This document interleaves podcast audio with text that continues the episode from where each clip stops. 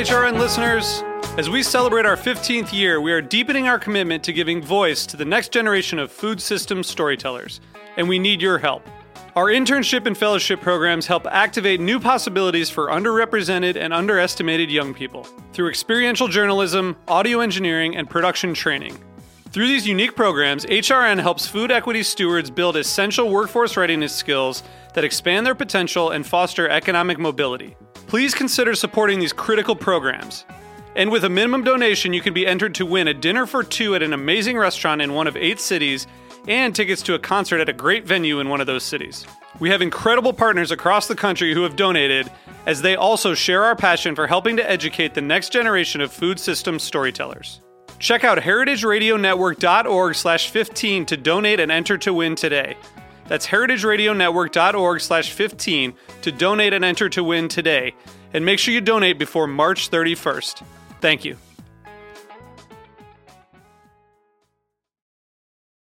Two percent, two percent, two percent. Uh, the 2%'s right over here. Oh, hey, Jenna. I didn't know you shopped here. Uh, yeah, anything to support local food. Know what I mean? I definitely do. Though that's not the only thing you do in the name of good eats, obviously. Well, true. I also host Eating Matters every Wednesday at 5 p.m., where we talk about food policy and how it impacts all of us. Be sure to tune in. All right, gotta get the plug in there. I get it. Yep, I'm hashtag shameless. You know what else you can do to support the local food community, right? Well, yeah, make a donation to Heritage Radio Network, the world's pioneer food radio station. That's right. And I gotta call you out on the whole local thing. What do you mean? Well, the Farm Report, A Taste of the Past, Japan Eats, those are shows that take you around the country and the world. I'll give you that. So, how can listeners give their support? It's pretty easy. Just go to heritageradionetwork.org and click on the big red heart in the top right corner. It's pretty easy from there. Thanks. Today's program is brought to you by Nettle Meadow Farm Cheese and Spirits Pairing, taking place on Saturday, June 18th at Nettle Meadow Farm. For more information, visit nettlemeadowcheeseandspirits.com. That's N E T T L E, meadowcheeseandspirits.com. I'm Laura Stanley, host of Inside School Food. You are listening to Heritage Radio Network, broadcasting live from Bushwick, Brooklyn. If you like this program, visit heritageradionetwork.org for thousands more. Today I'll be talking to Fany Gerson, a pastry chef and entrepreneur whose desire and mission is to preserve and share a part of her culture, the sweetness of Mexico. Next on A Taste of the Past.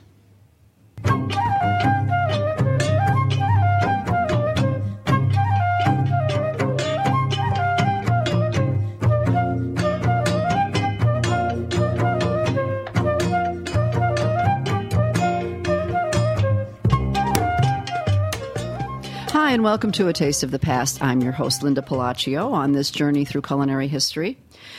And, you know, I, I've learned a lot uh, preparing for this show. I've learned that the confections and pastries of Mexico are as varied and storied as the many conquerors and colonists who influenced the country.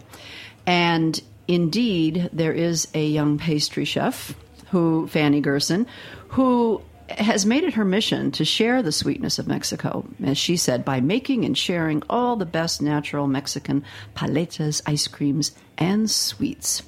Fany is a celebrated pastry chef and entrepreneur. She's a graduate of the Culinary Institute of America and has worked in many kitchens, including the three Michelin starred Akelarre in San Sebastian. Um, in Spain, and 11 Madison Park here in New York City, and Rosa Mexicano where she developed the celebrated modern Mexican desserts. Fany's work has been featured in the New York Times and Gourmet and, and all the journals and, and magazines that you would know of that talk about food. She's a James Beard nominee for baking and desserts and a finalist in the Vendy Awards for her carts La Newyorkina, which sell paletas. We'll talk about that. She has two books uh, My Sweet Mexico and Paletas, and a third one on the way. We heard we're going to learn about that, all about ice creams. She's the chef and co owner of the wildly popular donut shop Dough and the creator and owner of La Newyorkina, as I just mentioned, frozen treats carts. and she's soon opening something else, which we'll hear about shortly too from her. Um, and most excitingly, she's going to she's going to debut a brand new frozen dessert. Correct? Is that uh, the the Nieve de Garrafa? Fany, welcome. You uh, you these books that you've written, My Sweet, I love them both. Paleta is all about the frozen treats, and we're going to define that for our listeners too, um, who aren't aware. And but your other book, My Sweet Mexico, I have to say, won my heart because it is su- it captures so much of old Mexico and and the history and and the wonderful sweets that um, that are so um, representative of the culture. In order to write this book, even though you are a native of Mexico in Mexico City, you had to go back and travel for a year. Is that correct? Yes. Well, first, thank you so much for, for having me here. Oh, I'm my pleasure. excited to be here.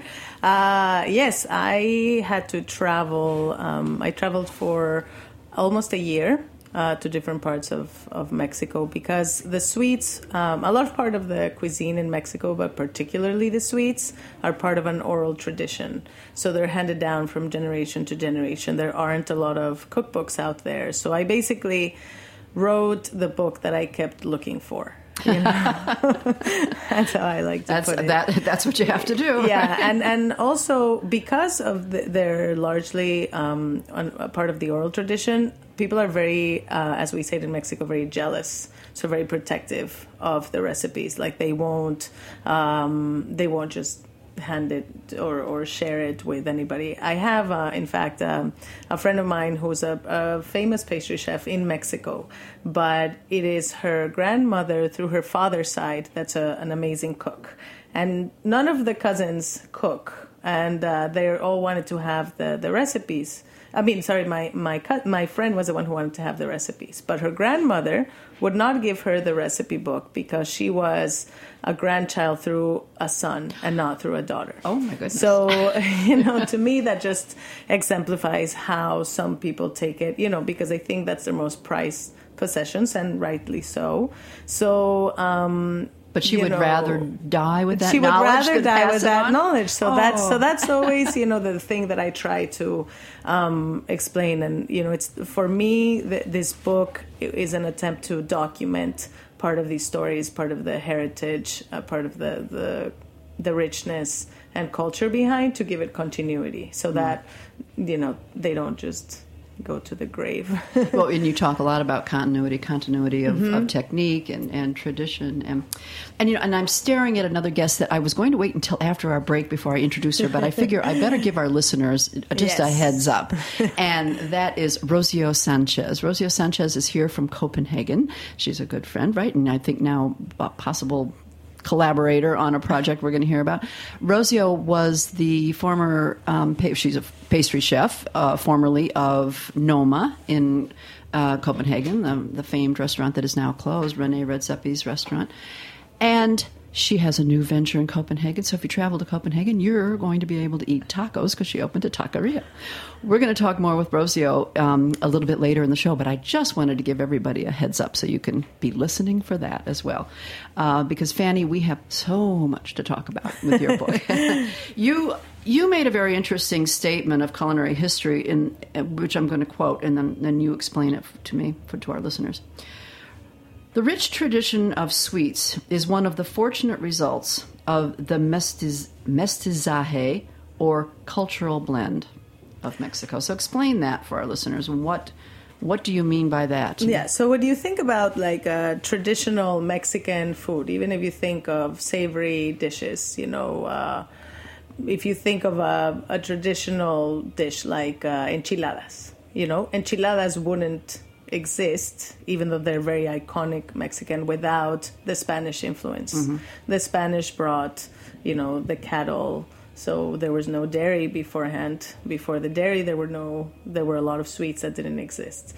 So they brought with them, you know, a lot of um, ingredients that we didn't have in Mexico. But at the same time, they also found a lot of ingredients that they didn't know about. So that's sort of the, the cultural blend. There were a lot of negative aspects, of course, Yeah. of of the um, of the mestizaje. So that's you know primarily you know the, the when the Spaniards arrived to, to Mexico. But what I talk about the fortunate aspect is is precisely that you know there were a lot of um, you know there's a lot of cultural richness with that.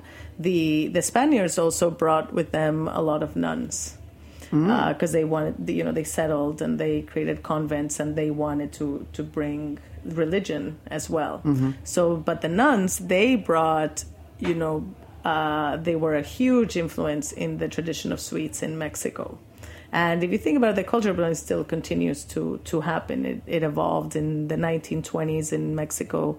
We had uh, the president um, Porfirio Diaz, who loved everything French. If you look at the traditional um, menus for very important festivities, uh, it's all not just French food, but they're written in French. So you as see so it- many as so many menus were of that time. you Yes, know. exactly. It, it, it spoke of exalted, you know, of, of richness and, and culture. Yeah, and uh, so you know, cafe started happening, different kinds of pastry. So to me, that's what you know. And at what moment do you call something authentic Mexican? So I define that in the book as sort of well, it's a fine line. You know, is it you know, uh, like I said, enchiladas if it were savory, or um, you know, jamoncillos, which are made, uh, which are uh, basically caramelized milk candy made with sugar cane. So sugar And the sugar the cane sugar came from the cane also came from the Spaniards. Right. So so do you just call it authentic if it was pre-Hispanic?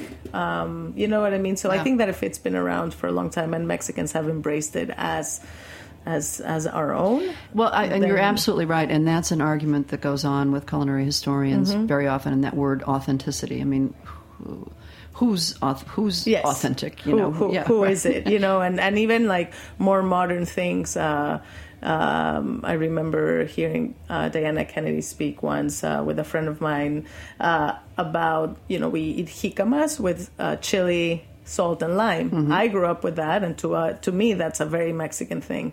To to Diana, that's that's nonsense, you know, because it hasn't been around for Long enough. long enough. so who who who is to say? And um, you know, it's a very fine line. So so to me, I'm like, if I I personally grew up with it, and my parents grew up with it, and my grandparents grew up with it, that qualifies as Right. Well, when the. Spaniards came, as you mentioned in your book, they found a lot of flavors that they incorporated, a lot of Mm-hmm. from the Arabs, from the who had been there. Um, Yes, uh, that's also something very interesting to me because they had a lot of Arab influence. And so if you look at some of the Mexican sweets uh, and a lot of the traditional Arab sweets, they are one and the same. Like there's a recipe in, in the book that has it's a date roll with pecans. If people would see it, you wouldn't automatically think it's Mexican. You would think it's more uh, Not the guava Eastern roll with pecans, Now say, the okay. guava roll, then you see. So I think, and and mo, you know, they found a lot of different fruits in Mexico, exotic, you know, uh, tropical fruits that they didn't have, and chilies and chocolate. Mm-hmm. You know, the cacao, which was used as a, which was um, uh, a religious beverage. Uh, in in the first, so I think that that cultural blend to me is one of the most uh, interesting and um, important things that Oh, wanted it's- to highlight in the book. It's fascinating, and and the fact that you um, that you have tried to capture some of these um, these traditional, uh, actually heirloom desserts Mm-hmm. is um, is terrific, and and and devote you know a large, quite a large chapter to Yes. it as well, which I like. Um, what um, what have you done? I mean, in to let's say modernize or um, make some of these heirloom, these old recipes, more user friendly for modern cooks? Because I know some of them are probably rather lengthy and difficult recipes. Yes, I mean there's still some in the in the book that are time consuming because uh, some things you just can't hurry and you Pound the nuts for three hours in a mortar. yeah, but you know nowadays you know you don't uh, use metate, you know like the volcanic uh, rock Right. uh, or stone to grind things. You can use a food processor. Um, a lot of the recipes they used to use um, raw milk, and they would would then they would pasteurize. But that's also because it's not available. Like I would always encourage to use that if if it's available. But you know the the use of uh, um, blenders and um, food processors certainly speeds up the the process. Um, you know, even just the the chocolate. You know, there's a lot of people in Mexico who get the cacao beans and that they make they grind them on the, by themselves and they add the sugar. So if you want to do that, there is a recipe to do that. If you wanted to to explore in that. But um, but you know, people nowadays have busy lives. So, but I did want to make sure to include some of those as well because I wanted to be true to. Is there a real taste difference when those those beans are ground in the on the stone and you, you really, I- do you really I- sense a difference? I always think there's there's a difference. I mean, you think about you know there, there's a connection right of the hand when you think about a, a dough kneaded by hand mm-hmm. versus a dough kneaded. Now that doesn't mean you can't make something that's tasty and delicious, but it's that connection of something artisan and something, and there's a beauty of it that's that, that that's unparalleled. But I I definitely think that there it's not just um, making it by by hand, but also what ingredients you get because you can make something by hand but have you know crappy ingredients like what's Yeah. better or having better ingredients and using it in a more modern way right, You know, that's so what you said. It all, also- everything starts with the best ingredients. Yes. Yeah. um, well, you mentioned uh, when you were talking about the excitement of some of the the um, the conquerors and the, the colonists who came through, and you mentioned, of course, right off the bat, some of the um, exotic fruits. Mm-hmm. And a lot of those are still used in, in the desserts. Is Yes. that correct? And so, talk about some of those. In particular, to me, which was something um, unique to me, was zapote negro. Oh, I have a really funny story about zapote negro from my Michael. So zapote negro is um, it's a it's a round fruit that is, looks very unassuming, and if you cut it open, it's mud black inside. And the most traditional way to use it is to make um, a, dessert where it's just mixed with some orange juice or tangerine juice Is and it a little bit of is sugar. it sweet or tart? It's no, no. It's it's sweet, but it's it's a very subtle um, flavor. I can't think of anything to compare it to um, off the top of my head. But uh, it's just the the exotic fruit, and it's something that doesn't export well either. Like as a, I've, I see it, you know, more and more in the states. Thankfully, I see more ingredients that I I couldn't get before. But um, you know, and and actually, when it's very soft, when it seems like oh, it's almost um, gone, it's when it's perfect. You know, so it's kind of, I guess it, it has maybe some prune qualities to it in in, in the So it's a taste. You know, so right, yeah, yeah. so it's a smooth taste. Have you had sapote negro? I don't know if you if you can describe it any any better, but Oh, like the density of like sweet potato kind of. Yeah, kind of like it's it's a bit starchy. yeah, you know, like uh huh. But uh, but it's just it's it's it's subtle. So I have um, uh, an uncle who's actually very serious, a very serious uh, guy, and so it's really funny if you, especially funny if you met him. And he's a doctor, and he was in medical. No, he he was working somewhere in a hospital, and his mother had brought uh, to the states some of that that um, dessert that I'm telling you about, just frozen, so he would have it. So he played a joke on a nurse where he put in a diaper. Oh. Yeah. and he said, "Oh my God, look at what happened!" And so he opened the diaper, and then he he then he looked at it, and he smelled it, and then he took a he took a lick of it, and she was just mortified, and, you know, thinking it was something else. But uh, but no, it's it's uh, you know the the tropical fruits. I mean, that's one of the things that I miss the the most about uh, Mexico. Yeah, oh, and some of the others that you that you have recipes in there for uh, guanabana. Yeah, guanabana. Oh, guanabana, okay, Guanabana. Uh, it's called sour sop. Here, yeah. Here. And you see it occasionally. And it's an odd shape, um, you know, kind of ovalish. Looks almost like a uh, prickly one. pear or something. It's But it looks like you. It has these um, indentations on the outside, like if you have thumbprints Hmm. on it, and it has uh, white flesh. And the flavor, to me, is somewhere between like a lychee and a pear.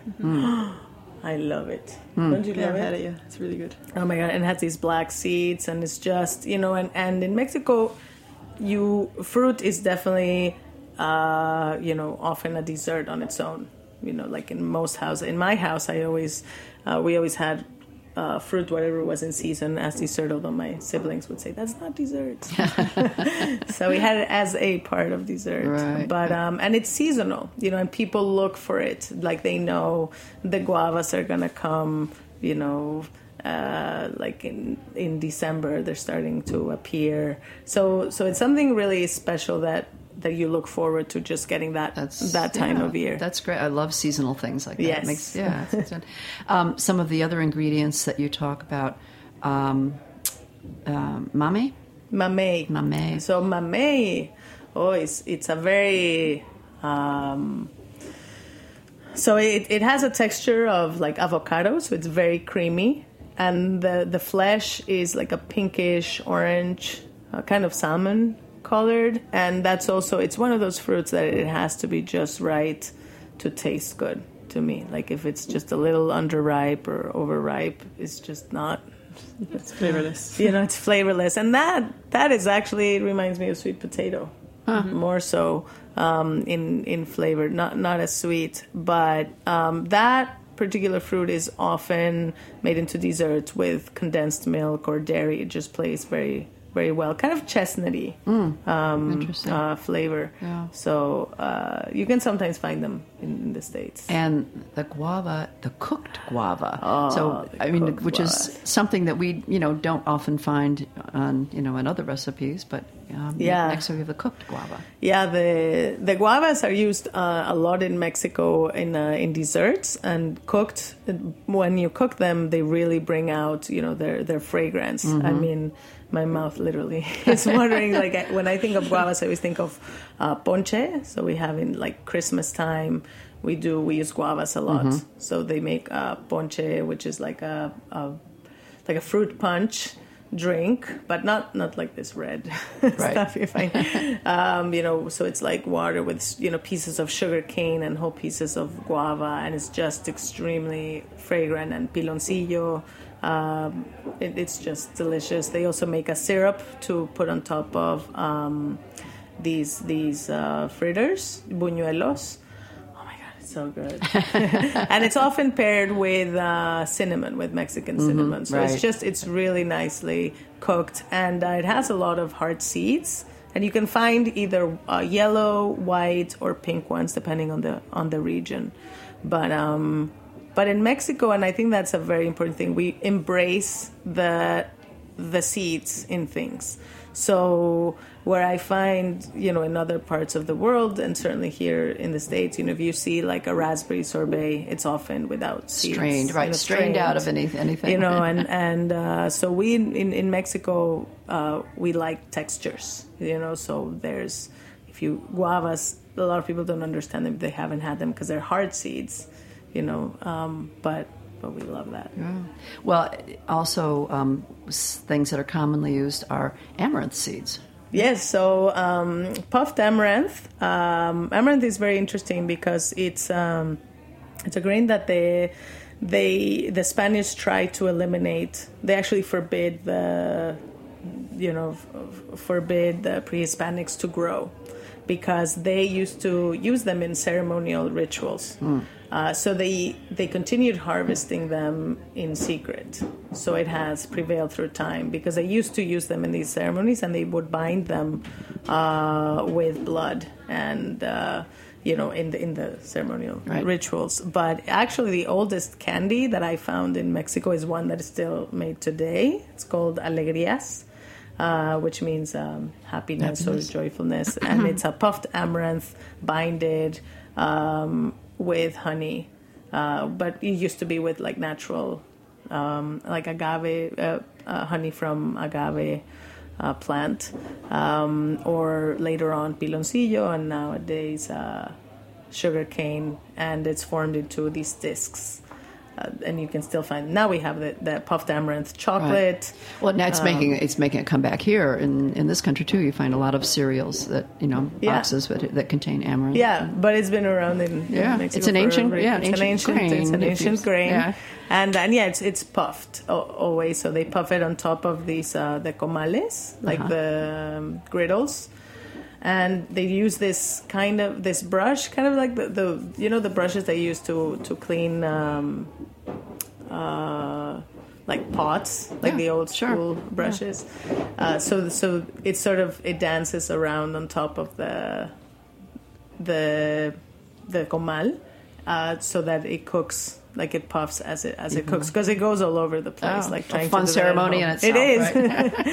it is. And hibiscus, hibiscus, it, it was is largely used, and we're seeing more of that um, Yeah. all over too. Yeah, you see that hibiscus. Sometimes they call it here sorrel um, as well, and it's uh, we just love a lot of um, acidity. We were just talking about that earlier, Rosie and I, how Mexicans we love anything tart, and we we um, we use it a lot uh, in savory and sweet preparations.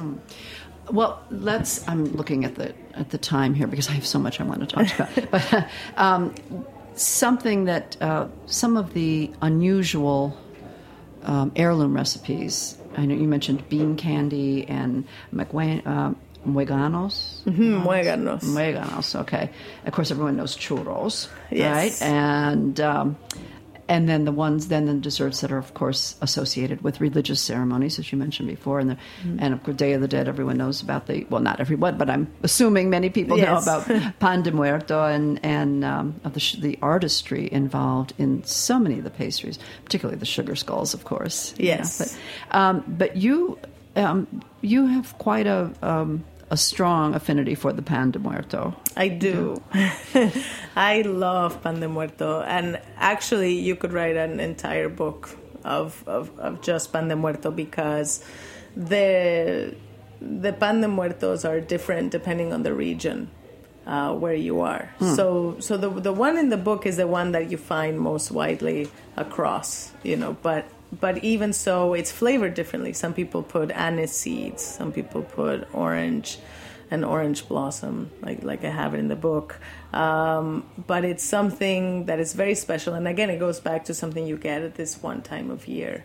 Uh, you know, and and uh, in Oaxaca, for example, they have these ones that are not particularly sweet, um, and they have like the little face of like a doll face, you know, kind of baked into it, and sometimes it, they're extremely adorned. I mean, really, they're just so beautiful and special and i think that it's uh, that's a perfect example of ceremony is um, a treat you know bread and Right. um, and you know in mexico death is celebrated in it's not that death is celebrated it's that the people are celebrated so it's not a morbid thing No, it's, uh, it's like just celebrating their lives. they're They're, not with us anymore, but lives, celebrate them, right? you know Um, what when you did this traveling around to write the book? Um, I'm sure you. I don't know if you were aware. You tell me, but you talk about how about all, how many sweets are are quite regional. They have a lot of differences depending on the region that you go to. For instance, Puebla, you say, is is famous for their street sweets. Yeah. And- so there, there's definitely a lot of regionality. Some of the, the the regional aspects have to do with things that that grow there or things that they have. So in the north of Mexico, for example, um, they have a lot of goat's milk based candies because they have a lot of goats there. In um, Funny how popular goat's milk caramels have become. I know, I know. Um, you know, in other areas where coconut grows, you know, they they have it there. Um, so it, it is something very interesting, and and food in general in Mexico, like both savory and sweet, is extremely regional. So sometimes, like I said, it's it's due to the climate, but and particularly the the fruits. Some fruits don't even travel uh, don't travel well to to other parts, or even if they would, people in other areas, maybe just one state below or two states below, uh, don't don't know about them. So, um, but that makes it extra extra special. All right. um, there's one of the um, heirloom recipes that you include and I'm looking to see which one that is. It's the tortina. Um, filled with a pumpkin seed Oh, cream. the What- tortita de Santa Tortita, Clara. yeah. Yeah, so that that Say um, that slowly for me again. Is torta de Santa Clara. Torta de Santa or Clara. tortitas de Okay. Santa Clara. So those are um, they were developed in in the convent of Santa Clara, or believed to be where the name comes from, and it's a it's a sugary cookie. Uh, originally made with lard, it was believed, but now made with butter, and it has this center made with pumpkin seeds. So inside Uh, so stuffed with ins- a- no, it's not stuffed. So it's um, so it's round Mm-hmm. and it has these edges that are sort of pressed. Um, that has like ridges, kind of looks like a sun, and then in the center, um, it has this sort of glaze made with um, that's round glaze made with the pumpkin seeds, Hmm. uh, and it's it's from the region. But there you see um, the Arab influence right away. You know, Mm-hmm. like you have a lot of. Um, things made with seeds and, and nuts, and that's definitely Right. Of course, you we're familiar with pumpkin seeds being used in a lot of recipes, Mexican recipes. so Yes. it wasn't surprising to me. But and brittles, a lot of uh, a make lot, of pumpkin brittles. seed brittles, yeah. right? So, so yeah, so you you know there's some recipes you're like, well, that doesn't. That's is that really Mexican, and it just goes back to sort of the beginning of our conversation. Well, we're going to take a short break, and when we come back, we're going to be speaking with Rosio Sanchez and also about paletas and ice cream. So hang in there.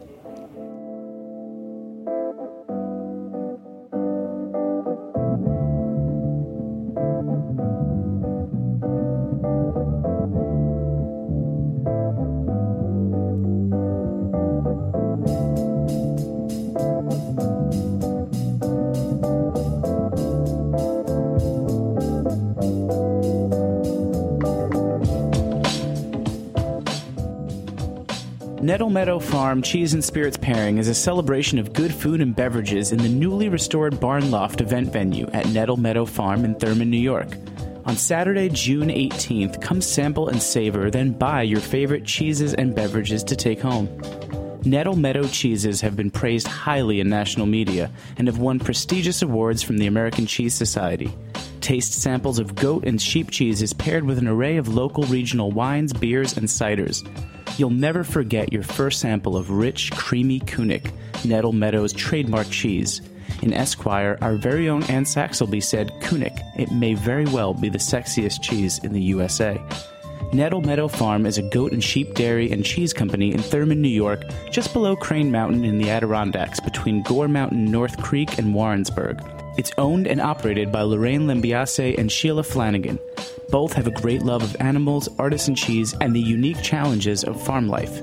Nettle Meadow Farm was originally founded in 1990, and it's the home of over 300 goats, dozens of sheep, and a variety of farm sanctuary animals.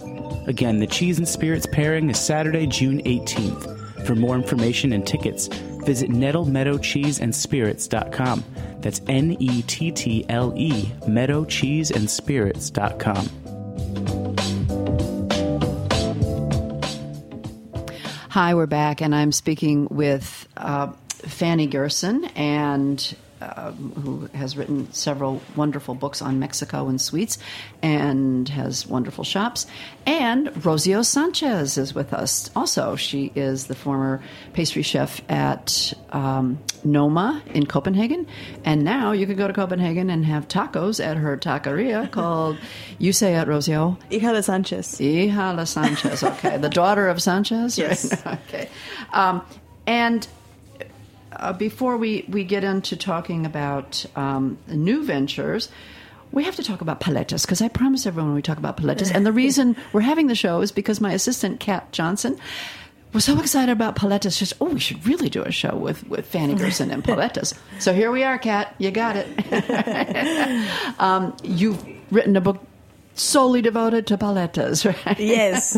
um, describe what paletas means, we I would say something too too trivial. So you describe yeah, it. so so paletas are Mexican style ice pops. I was going to say ice pops, but you know I didn't want to say it. No, no, no. That's what But they are. they are so much more than an ice pop. I mean, the flavors, the combination, the fruits, the Yeah, well, I um, so Mexican paletas are you know primarily made with all natural ingredients and like fresh fruit and they have some of them have chunks some of them have chili some are dairy some are so they're very exciting. So it's kind of it's it's we're excited uh, about paletas in Mexico the way that Americans are excited about ice cream or Italians about gelato and and the variety is is incredible And you de- you decided to devote a whole business to it. I mean, Yes, I did. your food carts called La Newyorkina. La Newyorkina.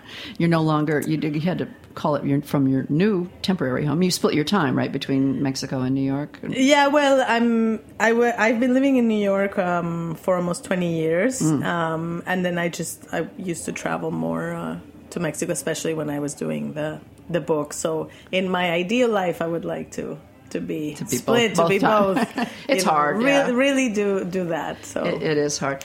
Um, tell me, get that you. There's a very interesting history on uh, the Mexicans love their frozen treats, and there are so many of them, right?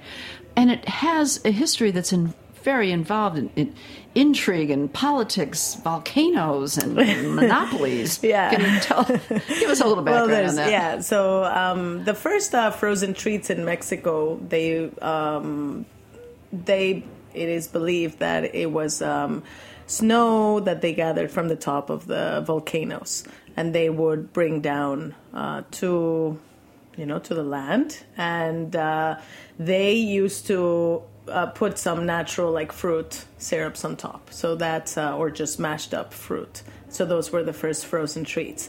But then they had to but this was just primarily this wasn't for everyone. It was just people in high power that were able to enjoy it. Could But- afford to send someone up to the top of the Yes. volcano to get but also you know they they needed to keep that ice for uh, for a long time ice or snow. Um, for a long time because they also used it to preserve other things Mm-hmm. and and everything. So they used to create these pits on the ground um, and they used to just do layers. So they would put pits they would put burlap uh, some of the ice and then they would continue. And in some places they put shells of cacao bean. So you just wanted to insulate it to, to preserve it. So it's like a natural cooler.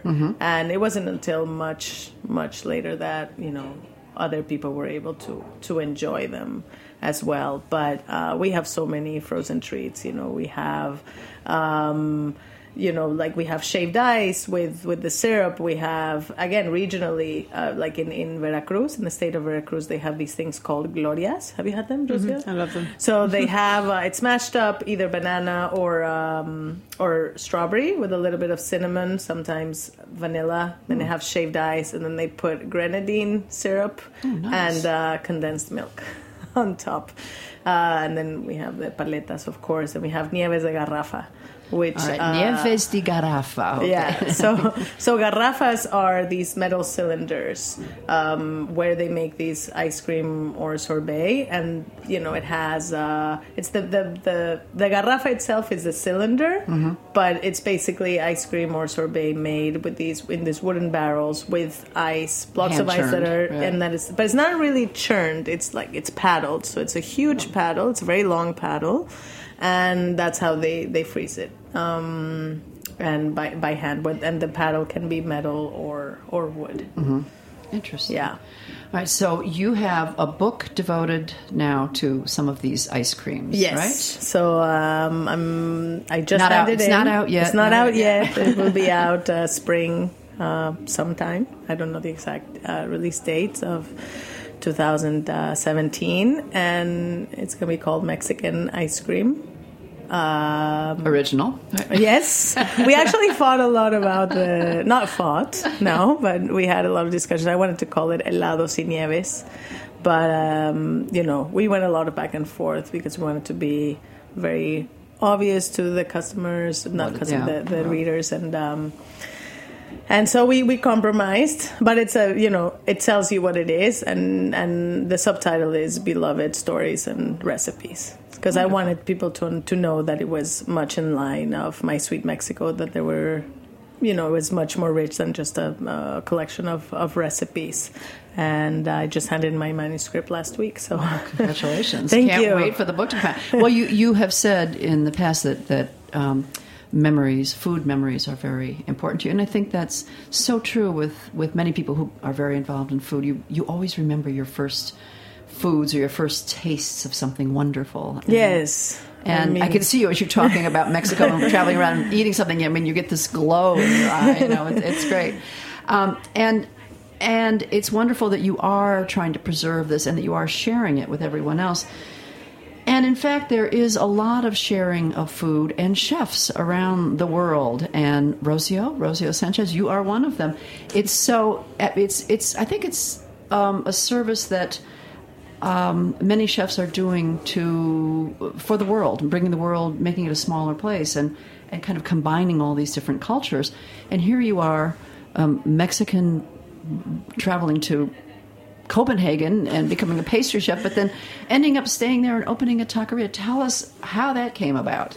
Well, I I was living in Copenhagen for five years, over five years, and had already decided that I, I really liked living there. I liked um, the community that I had around myself, uh, the chefs and friends that I didn't find anywhere else that I'd worked. I'd worked in Chicago a little bit, in New York a little before that, um, and I thought it would be a great place to start. And you know, the scene of Mexican food in Copenhagen is is at the bottom Non-existent. it doesn't exist. And you know, I, I thought that I saw that as a, an opportunity to kind of introduce how good Mexican food can be, um, and starting with tacos and making our own tortillas and importing all of the corn from Oaxaca, all the chiles from Oaxaca, and starting with the basics of, like you said before, the things that are craveable, the memories that are cherished, you know, by by me. And I grew up in Chicago, oh, okay. I do, so I'm an American, Mexican American, Mexican American Okay, in there a you go. Mexican household in a Mexican neighborhood, and getting fresh tortillas every time. You know, if I wanted, if my mom wanted to make tamales, we'd walk to the factory and go get the fresh masa and come back. and it was something like now that I see it, it's very luxurious to have. You know, and now being in Copenhagen, you don't have that accessibility, so I wanted to create that. Um, and starting with tacos, and my favorite taco tacos being tacos de lengua, tacos de carnitas, and all the other things, and also paletas, which we do. because again, as a Mexican, um, you grew up eating these all the time. And even in, in, in a, a neighborhood like in Chicago, a little village where I grew up, they're everywhere. You get like the little um, little carts in every corner. So it's a part of me as as growing up. So I wanted to kind of introduce that as well. And we don't do it in the grand way that Fany does it. I'm a big fan of her. So um, I'm in town for the like a day. You're in And- town for a day. Do we have? And you've been chatting and, and smiling. Is there something special going on that you're going to? Yeah, I'm in to town do? for a day, and I thought it would be really amazing if we did some some collaboration together. So So breaking news, folks. what, what, what is it? So we're gonna be doing uh, some special edition paletas that we're going to be. we haven't made them yet. We, don't haven't made them are. yet. We went to get we went to get some ingredients. Not so breaking. Okay. we went to get some ingredients this morning, and we're gonna at Essex Market, and then we're getting uh, some more at the farmers market after this. And really, just in a very organic way, we just wanted to do like a collaboration and just have have fun. But so we're gonna be doing like a limited edition of paletas uh, that are gonna be we're gonna be creating the recipes today, but we're going to be doing them in two weeks um, out of my little shop in in Red Hook or my little tiendita. And uh, part of the proceeds are gonna go to an organization that I support uh, called CREA, and I think it's very in line to to who we are because it supports uh, women um, in Mexico that are entrepreneurs and themselves, but they come from very low income areas. And uh, you know, I just since I started La Newyorkina, I've been supporting them. Uh, so.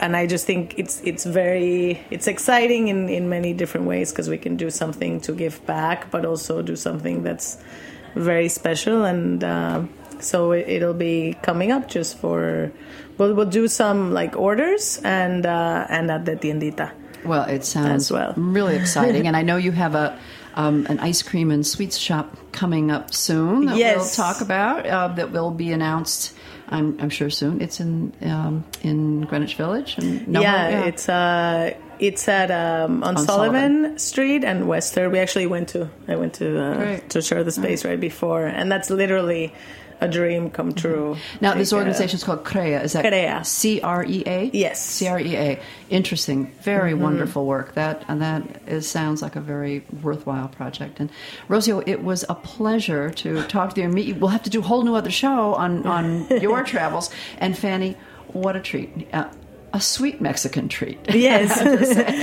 Thank you Uh, so much. Thank you. Thank you. And Thank you. Uh, I know that the, everyone in the studio is anxiously awaiting because you brought some paletas for us all to try. Yes. So, I included, we want to dig in. And thank you so much. Please and, do. And thanks for listening to A Taste of the Past.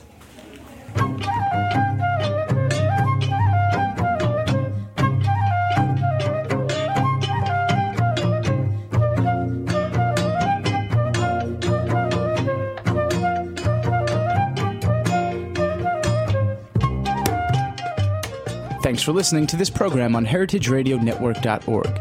You can find all of our archived programs on our website or as podcasts in the iTunes Store by searching Heritage Radio Network. You can like us on Facebook and follow us on Twitter at heritage underscore radio.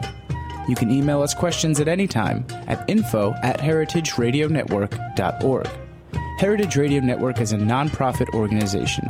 To donate and become a member, visit our website today. Thanks for listening.